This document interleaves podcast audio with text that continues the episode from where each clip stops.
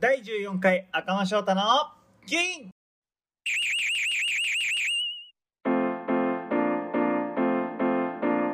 お疲れ様です。モデルカメラマンの赤間翔太です。第14回赤間翔太の吸引始まりました。あー久しぶりなんです。久しぶりの収録です。はい。ということで皆さん年末どうお過ごしでしょうか？僕は年末はあの北海道に地元に帰る予定なんですけど東京だとやっぱり冬ってなんだろう雪が降らないから冬の感じがしないんですよね。ただなんかね東京の方がすごい寒く感じます。それはなんだろう着てる服とか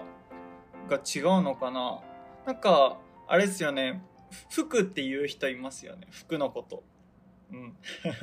そうなんか鉛がふ服って言っちゃう時がある。なんか鉛すごい映りやすいんですよね僕。っていうのもなんか舞台をやってた時にえっ、と沖縄弁とあと土佐弁の役があって土佐弁ってなんなんだろうなんとかじゃろうあれ？それ広島か。いやなんかねいろんな広島弁もやった。沖縄弁もやってそうそれをなんかずっと勉強してたからもうなんかすごいなんか鉛が変な喋り方になっちゃう時があります。特になんかこういう風に収録してたりとかちょっと緊張してるかわかんないんですけどなんか言葉を一音一音ちゃんと発しようっていう時に鉛変な鉛が出ちゃうんですよね。なのでちょっとそれはご愛嬌ということで許してください。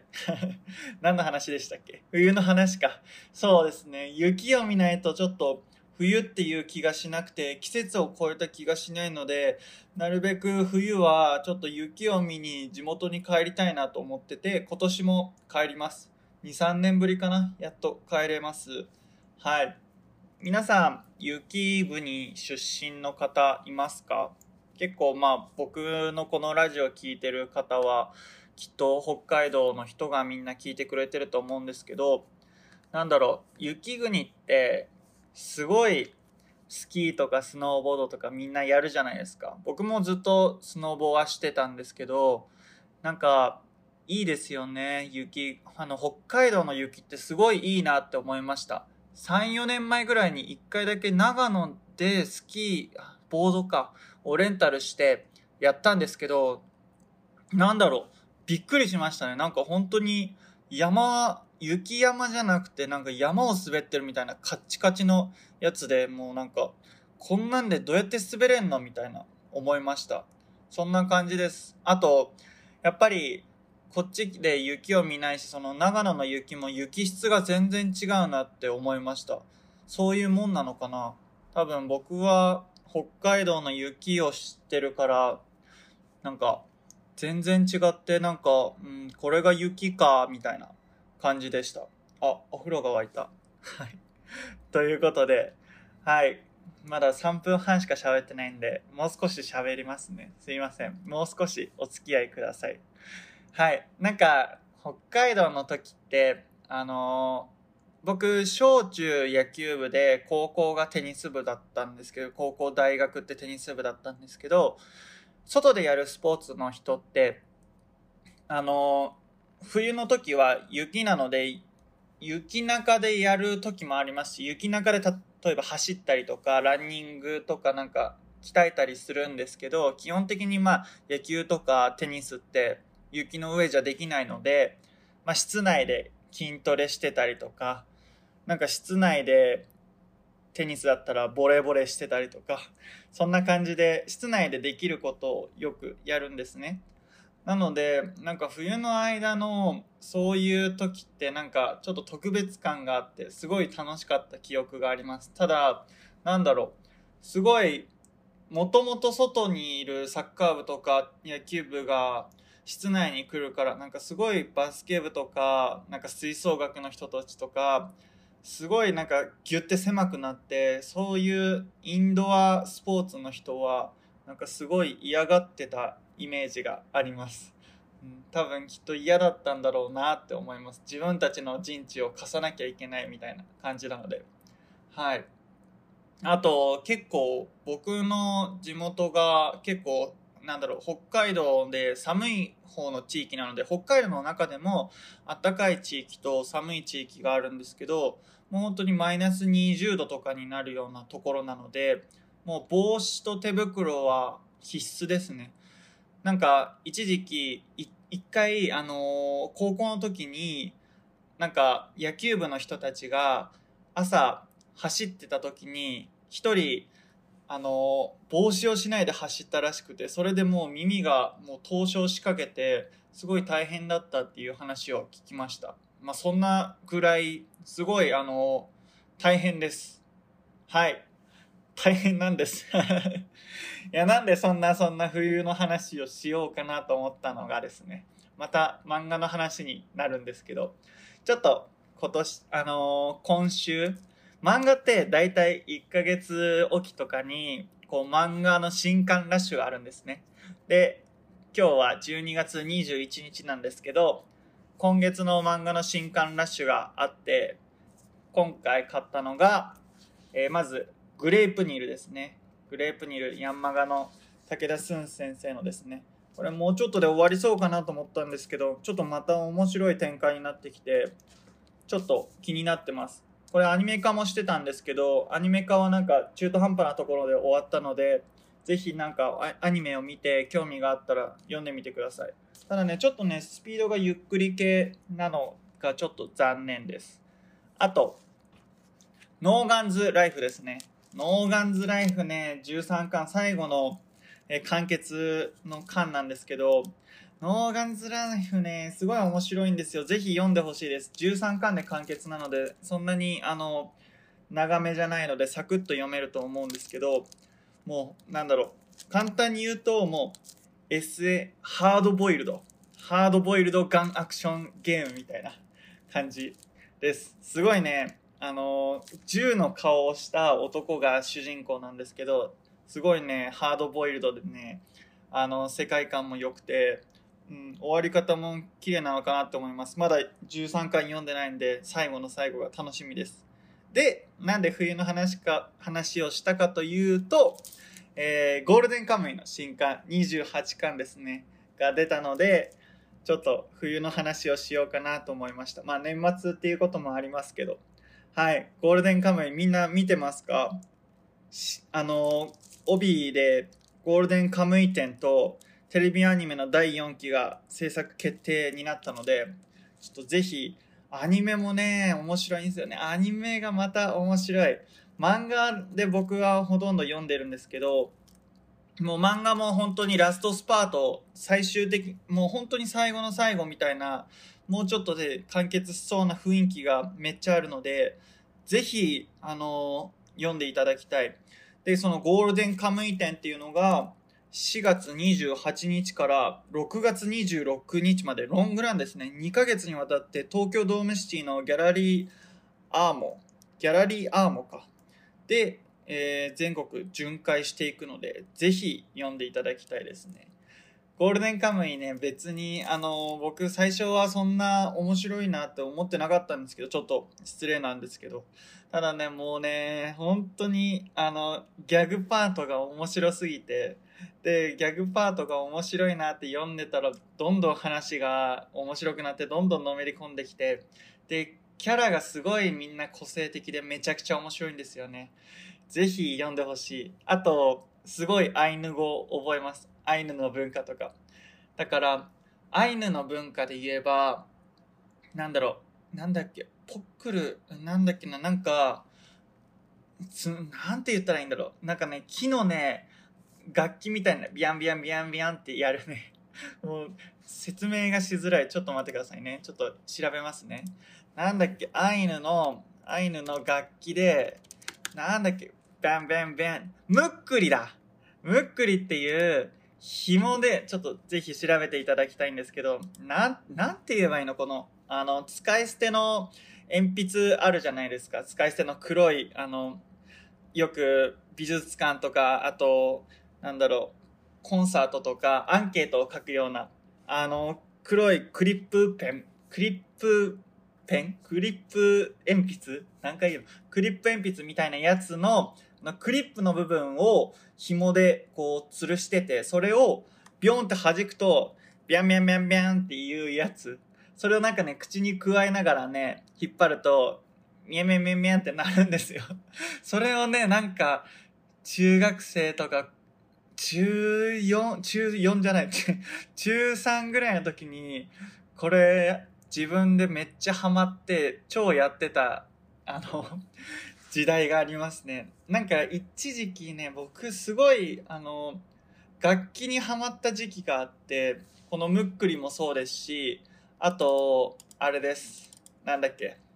あの、手で音が鳴るやつ。手で音が鳴るやつ何？手で音が鳴るやつ。楽器。手で音が鳴るやつ。触って、えー、触って音が鳴る。なんて言うんですか？このなんか超音波で音を、超音波で音を鳴らすやつ。皆さんわかりますか？あのね、おたまトーン、おたまトーン、おたまトーン、おたまトーン、おたまトーンっていうのがあって、それの、なんだろうっけね。そう、昔ね、ちょっとね、バズったんですよね。これもうだって10周年ですもん、おたまトーン。な、なんて言えばいいな。超、電波で音が鳴る。電波で音が鳴る楽器。な、なんだっけ？もう皆さん、テルミンテルミンだそうそうそう。テルミンも昔やってて、テルミンもちょっと面白いんですよ。ぜひ、なんか、テルミンやってほしいな。面白いんだけどな。そう、それの、なんか、あの、おもちゃっぽいのが、おたまトーンってやつですね。あとね、あの、マラカスが、こう、丸が2個マラカスついてて、そこに紐がついてて、こう、なんかパフォーマンスしながらするやつ。な マラカス、玉、2個、えー、あ、そう、アフリカの楽器、パティカ。パチカ。そうだ、パチカ。懐かしい。パティカかパチカ。まあ、どっちでも、バティカ？うん。なんかそんなようなやつです。うわ、懐かしい。そうそう、これ、ちょっと YouTube の音、これダメかな鳴らしたら。こう、こう、あ、はいはい、こんな感じの、あの、鳴らすのと、この玉2個を当ててカンカンカンってやるのをやりながら、こう、音を紡ぎ出す。音を紡ぎ出すってかっこいいな。ような楽器を昔やってました。というのも、あの、うちがピアノ教室なので、母親がピアノ教室で、まあ実家もピアノ教室なので、昔からずっと音楽を聴きながら育ってきたのも影響してるのかなと思うし、なんか、基本ずっとクラシックを聴いてたので、仕事する時とかなんか集中したいなと思う時は、僕、そう、一人暮らしをし始めて、フリーランスで仕事をし始めた時から、なんか、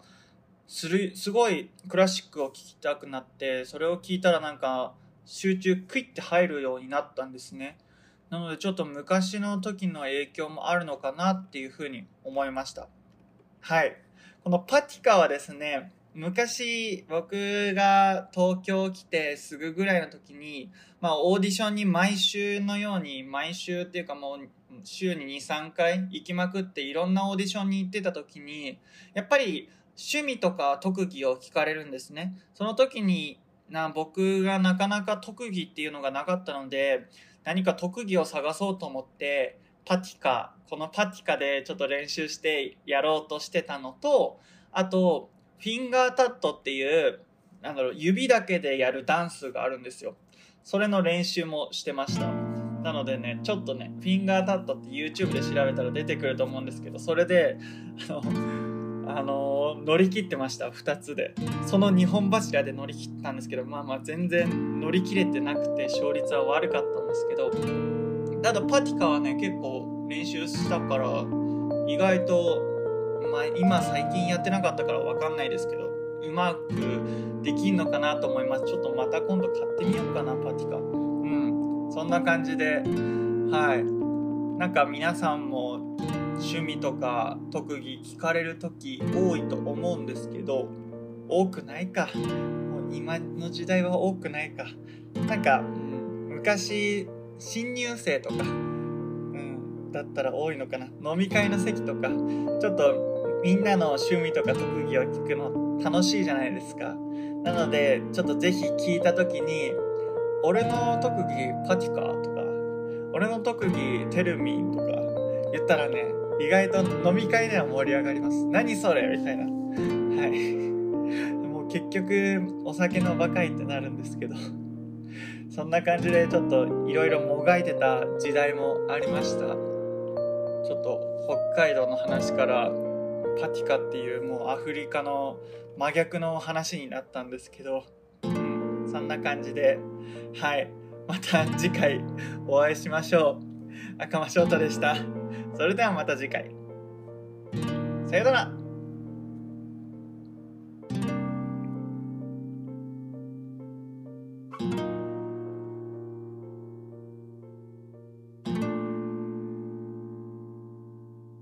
第15回赤間翔太のキュイン。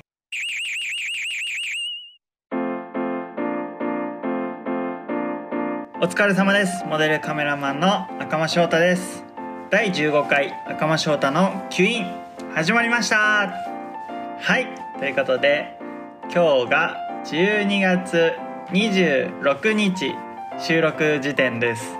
になっております。多分こちらを出すのは年末年始なのかなと思います。ということで本日は何を話そうかと思いますとっていうかねあのちょっとその前にその前にですけどあの最近一気に取りだめしてたんですよこの14回15回今の前ぐらいを。ですごいあのやっぱり話し方がゆっくりとあとなんだろうすごいカミカミですよね。カミカミなのかな？なんだろう。すごい適あなんて言ったらいいんですかねその言葉に詰まってる。っていうのがすごいあります。でもね最初だからねしょうがないです。これがもう15回目ですけど、まあ、50回目100回目ぐらいになったらすごい饒舌に話せるのかなって思います。皆さんどういう風に練習してるんですかね？こうペラペラ喋れるように。なんか頭の中で練習してんのかな？それともちゃんとこう作家さんがいて台本をやって構成したりしてるのかなっていう風に思います。ちょっと独学なのでねわかんないんですけどまあこんな感じでやってったら慣れて喋れるようになるのかなと思うので、ちょっとやっていこうと思います。はい、ちょっとお話がずれちゃいましたけど、えー、何を話そうかなと思ったんですが、今月ですね、12月がすごい僕、友達とか先輩とか、まあ、後輩の役者仲間の舞台にすごい、あの、ご案内が来て、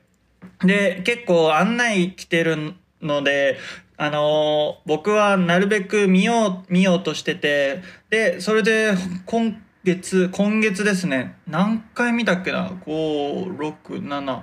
7本ぐらい舞台を見たんですね。例えば、あのー、100人ぐらい入る小劇場から、もう、5、600人規模の、まあ、中劇場、大きいやつぐらい、中劇場ぐらいですかね、ぐらいのやつまで、すごい何個も見て、で、やっぱり見るたびに、ああ、舞台面白いってなるのもあるし、あのー、まあ、結局舞台やりたいってなっちゃうんですよね。見れば見るだけ。で、あの、まあ、もちろん面白いやつもあるし、まあ、面白くないって言ったらあれですけど、うん、ちょっと眠くなっちゃって寝ちゃうような舞台もあるんですけど、まあ、本当に総じて言うのは、ああ、自分だったらこの役やりたいなっていう風に見ちゃう風に最近はなってます。職業病の一つなんですかね。なんかもともと例えば中学生高校生ぐらいの時にドラマ見たり映画見たりしてる時はまあ何も考えずにって言ったらあれですけどまあ面白かったなとかあこのシーンが良かったなぐらいしか思ってないんですけどまあこういうモデルとか役者をやりだしてからはあこの役者さんのこの演技良かったなとか後ろのこの裏での裏芝居がすごい上手な役者さんいたなとかあんまり映ってないような役者さんでもああこの役者さん上手だなみたいな感じの目線で見ちゃうようになっちゃってたんですね。そしてさらに言うと、まあ、最近カメラマンとか編集の仕事をやってるとあこのライティング綺麗だなとかあこの画角で撮ったらこういう風な効果を得られるんだとかもうなんかなんだろう普通に内容が入ってこないような感じ？内容が入ってこないような感じ？内容が入ってこないような感じです。はい。すいません。っていう感じでなんか本当に、うん、しょうがない。職業病なのかな？職業病って多分皆さんもいろいろあると思うんですけど、うん、僕の職業病はすごいそれなそれになっちゃったのかなって思います。まあ、デザインの仕事をしてるので、その影響もあって、例えば歩いてる時の看板の配色を見たりとか、え、これちょっとセンターラインずれてないとか、え、ちょっとこれ右寄せの方がいいんじゃないとか、なんかそういうふうに思いながら、あの、外歩いてたり、なんか日々の日常を送ってるので、なんかね、すごい最近脳がすぐ疲れちゃう。言い訳なんですけど。うん。ただまあまあまあ本当に例えば人と話してて友達と歩いてる時とかもパンってそっちの方に目線がいっちゃったり意識がシュッて飛んでっちゃったりするんですね。なのでそれが最近すごい怒られます。ね話聞いてたみたいな感じで。うん。でもうんまあ職業病なのかな。まあしょうがないんですけどね。皆さんの職業病は何ですか？っていうコーナーとかやりたいですね。うん。あの、今、アンカーっていうアプリで、えー、投稿して、そこからなんか、ポッドキャストとか、あと、 Spotify とかに流れるようにしてるんですけど、特に、あの、何も告知とか、あの、SNS で発信してないので、全然視聴数が、あの、一応アンカーに視聴数が書いてるんですよ。なので、なんか、10人20人ぐらいの人が聞いてるらしいんですけどありがたいですね。なんかメールアドレスとかも特にやっていないのでメールも送れないからコーナーとかやっても誰もメール来てくれないしなんか最初の人作家さんが書くみたいな本当にそれぐらい自分作家も誰もいないから僕が書かないといけないんですけどそんな感じでなんかコーナーも何もできないのでちょっとねアドレスをもともとあるんですけど、作ってみたので、ちょっと今発表しますね。もし興味があれば本当に何でもいいので、ぜひメールをいただけたら、あの、今だったら採用率100%なので、ぜひ読ませていただきたいなと思います。え、アドレスがですね、僕の会社の AKM デザイン .cty シティですね。シティアットマーク gmail.com AKM はアルファベット AKM。そしてデザインは DESIGN でデザインですね。.cty シティアットマーク gmail.com です。皆さんのメールお待ちしてますみたいな感じでやりたいな今後なんかコミュニティ FM でもいいからこう音楽を流せるようになりたいですね僕音楽がすごい好きなので何かしらの音楽をこう合間合間に入れてなんか、うん、FM っぽい感じの話がしたいなと思ってます。はい。あまた話ずれた。ね。ということで今日はその舞台の話だったんですがそうだね。僕が初めて舞台を踏んだのが3年前ぐらいかな。4年前か。もう4年前になるんですね。4年前ぐらいに舞台を初めて、あの踏ませていただいて、その時の役がですね、えー、っとね、オカマの弟のヤンキー役みたいな感じだったんですね。うん、なかなか突拍子もないキャラだったんですけど、なんか、それで最初やった時は僕ももうモデル上がりなのでなんかかっこつけてるわけじゃないんですけどなんか演技がすごい恥ずかしくてですねどうやってやったらいいかもわかんないしもちろん台本とかはちゃんと頭に入れて最低限は来たんですけどこう発声からが違う腹式とかで発声しないしもともと僕は結構喋る時にすごいみんなから声小さいって言われるしえ何言ってんのか聞こえないって全然聞こえないみたいな言われるんですよ。なので僕今こう喋ってる時もちゃんとオンの状態なので今一応腹式とか滑舌をあの意識してやっているんですけど、まあ、普段はですね本当にマスクもあって、まあ、そのコンビニの時とかもアクリル板あってマスクあるからもう本当に相手が僕の声を聞き取れないんですね。それぐらい、あの、普段の字の声が小さいんですけど、なので、それですごい、あの、初めて舞台の稽古行った時にめちゃくちゃ怒られて、全然何言ってるか聞こえないと。とりあえず、お前は初舞台なんだから下手なんだから声をでかくしろって。大きい声を出せ。とりあえずお客さんに聞こえる声を出せっていうのが、まず、初めに言われました。多分、初めて舞台やる人とかは、まず必ず最初に言われるのが、大きい声を出せっていう風なことだと思います。小さい声から大きい声に出すっていうのはちょっとまあ大変な努力なんですけどまあ、マックスうるさいぐらいの大きい声さえ出しちゃえば、下げるのは簡単なんですね。なので、そういう意味も込めて、そういう風に言ってくださったのかなって思います。それでなんか僕も吹っ切って、とりあえず、みんなよりバカでかい声出してやろうと思って、それもやっと稽古の3日目、4日目ぐらいだったんですけども、本当にもうみんながドン引きするぐらい大きい声で全部演技したんですね。そしたらなんかすごい、おー、やるじゃん、みたいな感じになってくれて、それがすごいおもし面白かったし、嬉しかったことを覚えてます。で、その後になんかいろいろこう、なんだろう、ネタを仕込んだりとか、そう、僕結構人を笑わせるのがすごい好きなので、なんか、ビンタのシーンとかあったんですね。ビンタされるシーンとか、ビンタされるシーンとかあって、で、そのなんか、ヤンキーの役って言ってもなんか不良じゃないけどなんかそのもう昔の80年代の不良みたいな「なあなあ兄ちゃん兄ちゃん」みたいな。そんな感じの役だったのでもう半袖と短パンの役で。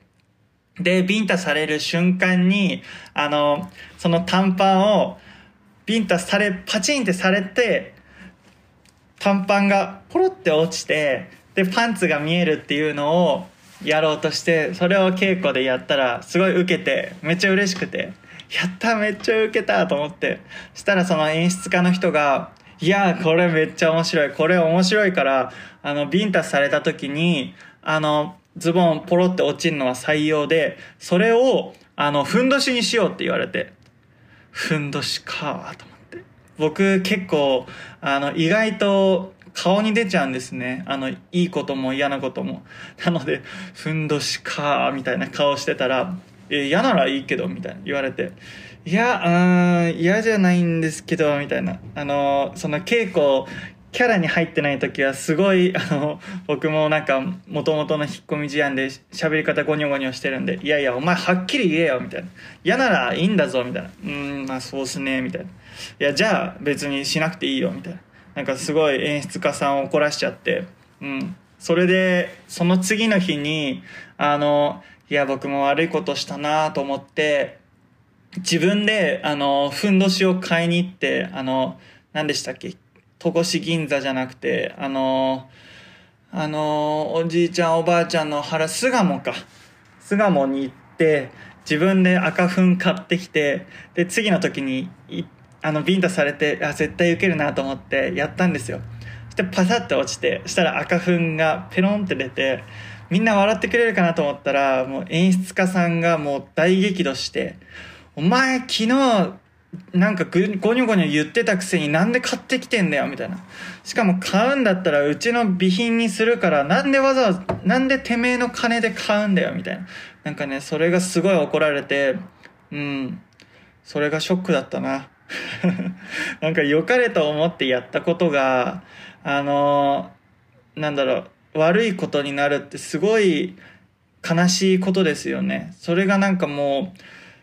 最近広告代理店とかで、まあ、クライアントさんに仕事をもらって、で、あの仕事の依頼の内容をやって、それプラスアルファ何かをやろうと思って、良かれと思ってやっていたんですけど、方向性が違ったりとか、それでなんかまた白紙に戻ったりもちろん仕事が逆に進んでなかったりして怒られたりそういう風にされるのがすごい、うん、あのー、その時怒られた時にあ舞台の時も演出家さんはそういうことを言ってたんだなって思いましたしかも最近読んでるですね、えー、コンサルティング1年目の本コンサルティング1年目の教科書みたいな青い本があるんですけど、その本にも同じような内容が書いてて、あやっぱり、うん、そういうのがとても大事なんだなって思いました。はい。そうですね。その本で一つ僕もすごい共感して大事だなって思ったのが、その、まあ、良かれと思ったことの内容のプラスアルファなんですけど、えー、そのクライアントの期待以上のことをすると仕事がつながる仕事が継続できるっていうのが書いてましたね。それはすごい大事なことだと思います。ただ、その期待以上、期待よりちょっと上120%、期待していることをやるのが100%で、それよりちょっと上のことをやると、もちろん継続して、おいいなっていうふうに、いろいろ使ってくれる話なんですけど、うん。でも、それのすり合わせ、お互いの、お互い何を求めてるかっていうすり合わせをちゃんとしないと、方向性が違ってくるので、ちゃんとそういう話し合いをして、ほうれん草ですね。が大事っていうのが本に書いてて今日ああそうだなっていう風になんかもう今日も舞台見てきたんですけど舞台前にあの今日あの舞台の開演が7時19時だったんですけど間違って18時に着いちゃってもう誰もあのまだ受付もしてなくて1時間あったのでそのカフェでその本を読んでたんですけどそういうことだ。うん。ちゃんと初心に戻って舞台もやりんだやりたいし初心の気持ちを忘れずに仕事はいろんなことをいろんな仕事ジャンルをやったとしても全てつながってるんだなって思いました。話まとまりましたかね？お後がよろしいようでって言っていいですか？はい。お後がよろしいようで。ということで特に内容がないような話でしたが、うん、ちょっとでも皆さんのあのー心のしこりになっていただければいいなと思って今回このようなお話をさせていただきました。ということで第15回赤間翔太の吸引今回はここら辺にしておきます。あ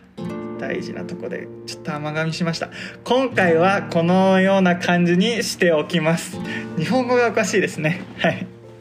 ということでまた次回お会いしましょう。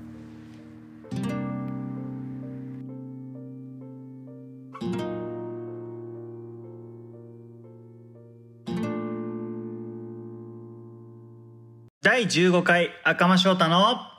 キュイン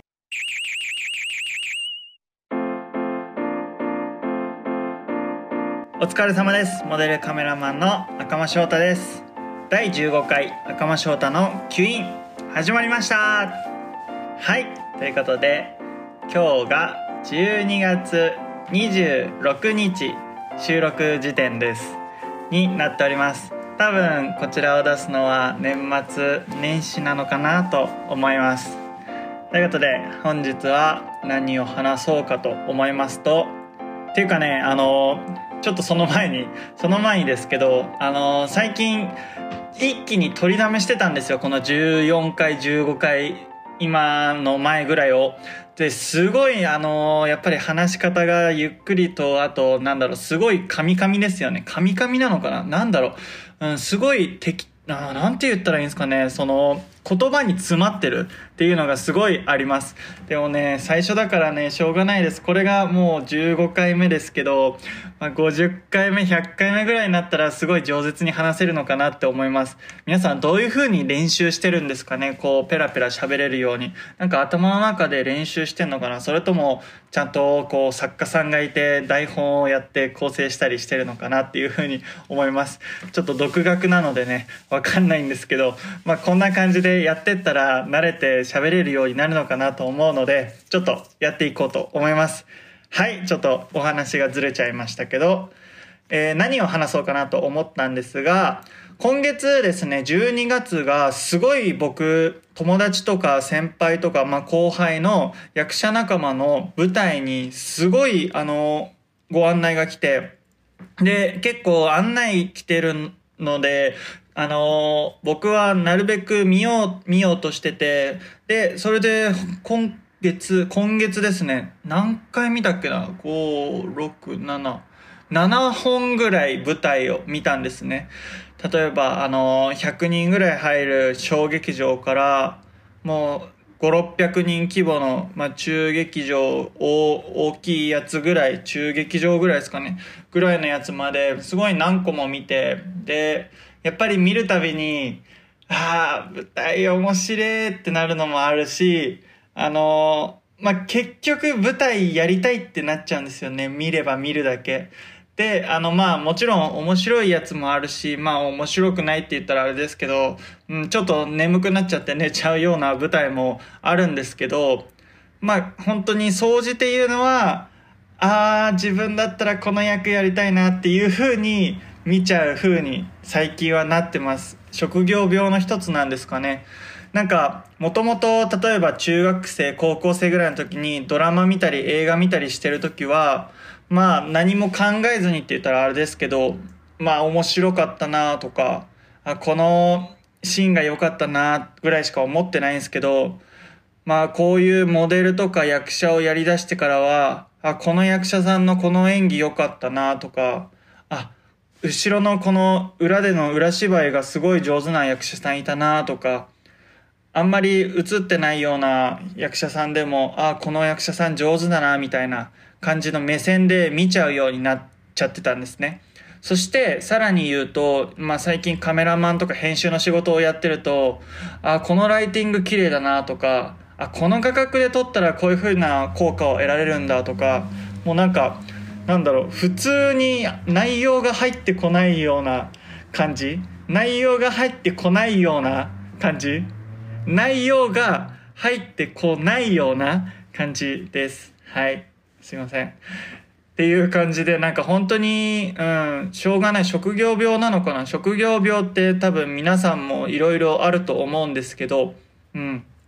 僕の職業病はすごいそれな、それになっちゃったのかなって思います。まあ、デザインの仕事をしてるので、その影響もあって、例えば歩いてる時の看板の配色を見たりとか、え、これちょっとセンターラインずれてないとか、え、ちょっとこれ右寄せの方がいいんじゃないとか、なんかそういうふうに思いながら、あの、外歩いてたり、なんか日々の日常を送ってるので、なんかね、すごい最近脳がすぐ疲れちゃう。言い訳なんですけど。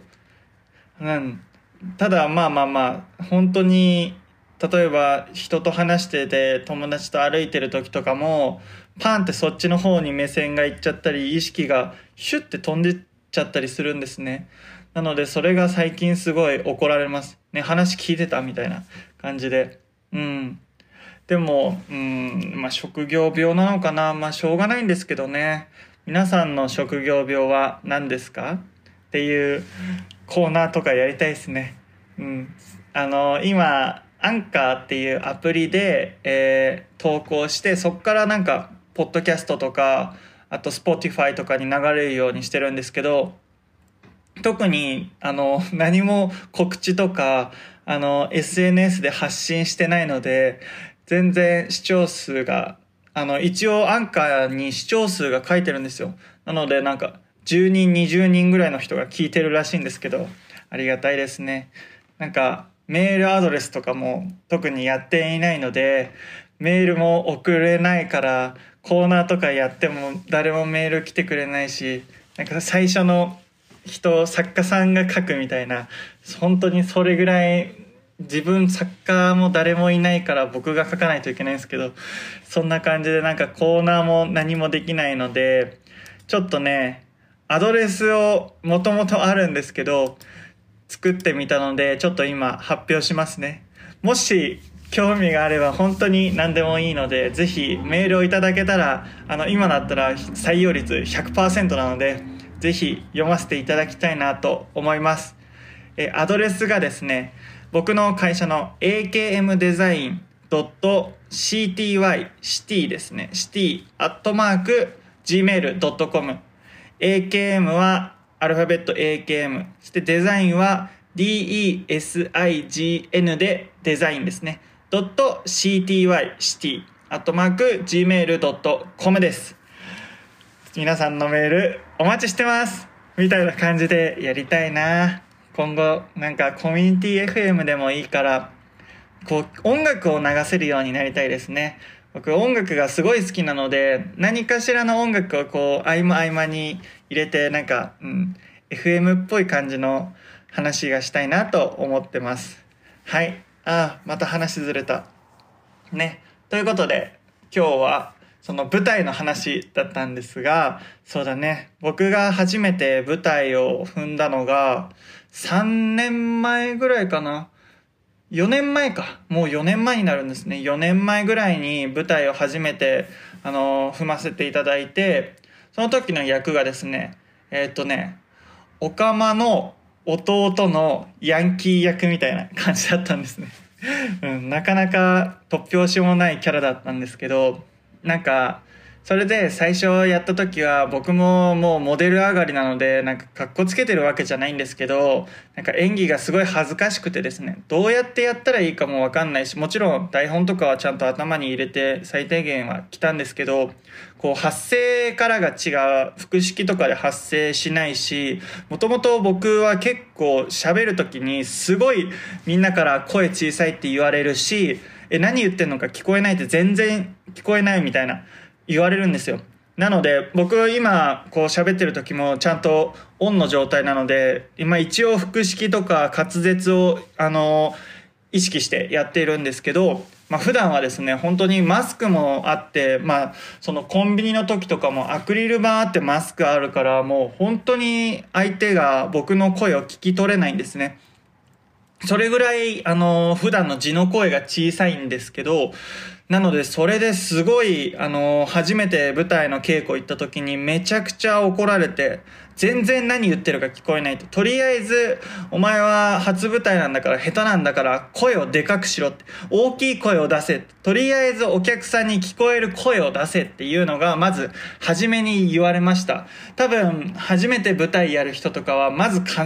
ず最初に言われるのが、大きい声を出せっていう風なことだと思います。小さい声から大きい声に出すっていうのはちょっとまあ大変な努力なんですけど、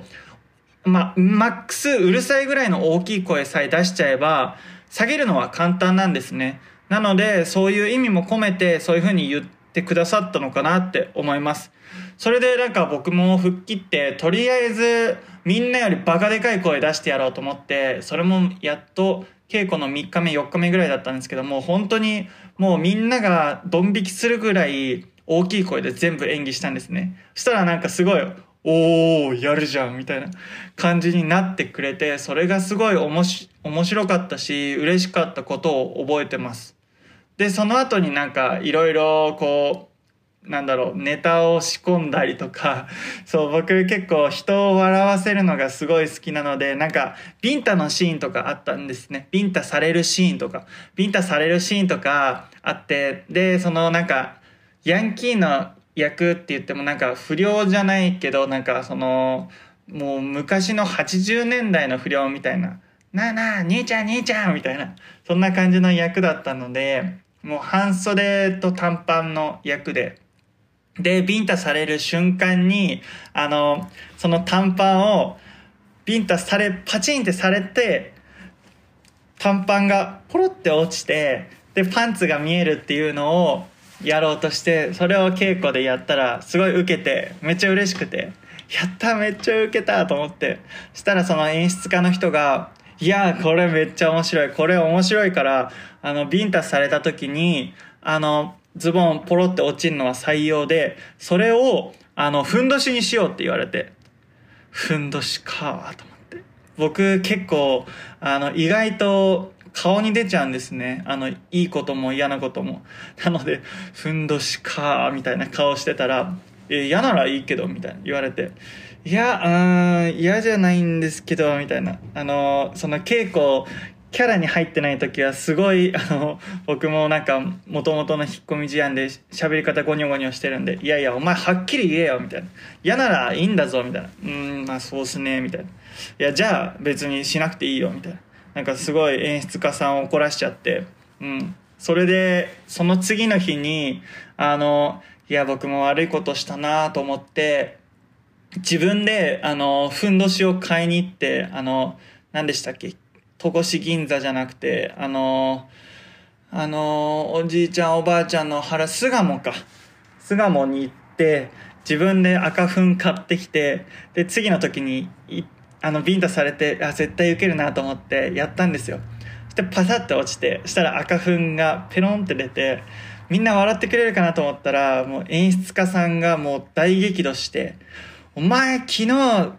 なんかゴニョゴニョ言ってたくせになんで買ってきてんだよみたいな。しかも買うんだったらうちの備品にするからなんでわざわざ、なんでてめえの金で買うんだよみたいな。なんかね、それがすごい怒られて、うん。それがショックだったな。なんか良かれと思ってやったことが、あのー、なんだろう、悪いことになるってすごい悲しいことですよね。それがなんかもう、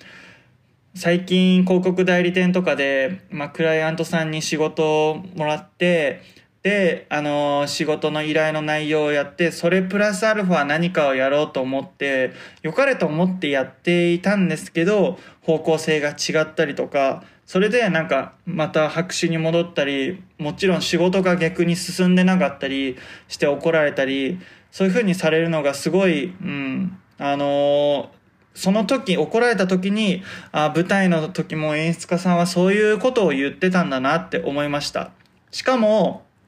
最近読んでるですね、えー、コンサルティング1年目の本、コンサルティング1年目の教科書みたいな青い本があるんですけど、その本にも同じような内容が書いてて、あやっぱり、うん、そういうのがとても大事なんだなって思いました。はい。そうですね。その本で一つ僕もすごい共感して大事だなって思ったのが、その、まあ、良かれと思ったことの内容のプラスアルファなんですけど、えー、そのクライアントの期待以上のことをすると仕事がつながる、仕事が継続できるっていうのが書いてましたね。それはすごい大事なことだと思います。ただ、その期待以上、期待よりちょっと上120%、期待していることをやるのが100%でそれよりちょっと上のことをやるともちろん継続しておおいいなっていうふうにいろいろ使ってくれる話なんですけどうん。でもそれのすり合わせお互いのお互い何を求めてるかっていうすり合わせをちゃんとしないと方向性が違ってくるのでちゃんとそういう話し合いをしてほうれん草ですねが大事っていうのが本に書いてて今日。ああそうだなっていう風になんかもう今日も舞台見てきたんですけど舞台前にあの今日あの舞台の開演が7時19時だったんですけど間違って18時に着いちゃってもう誰もあのまだ受付もしてなくて1時間あったのでそのカフェでその本を読んでたんですけどそういうことだ。うん。ちゃんと初心に戻って舞台もやりんだやりたいし初心の気持ちを忘れずに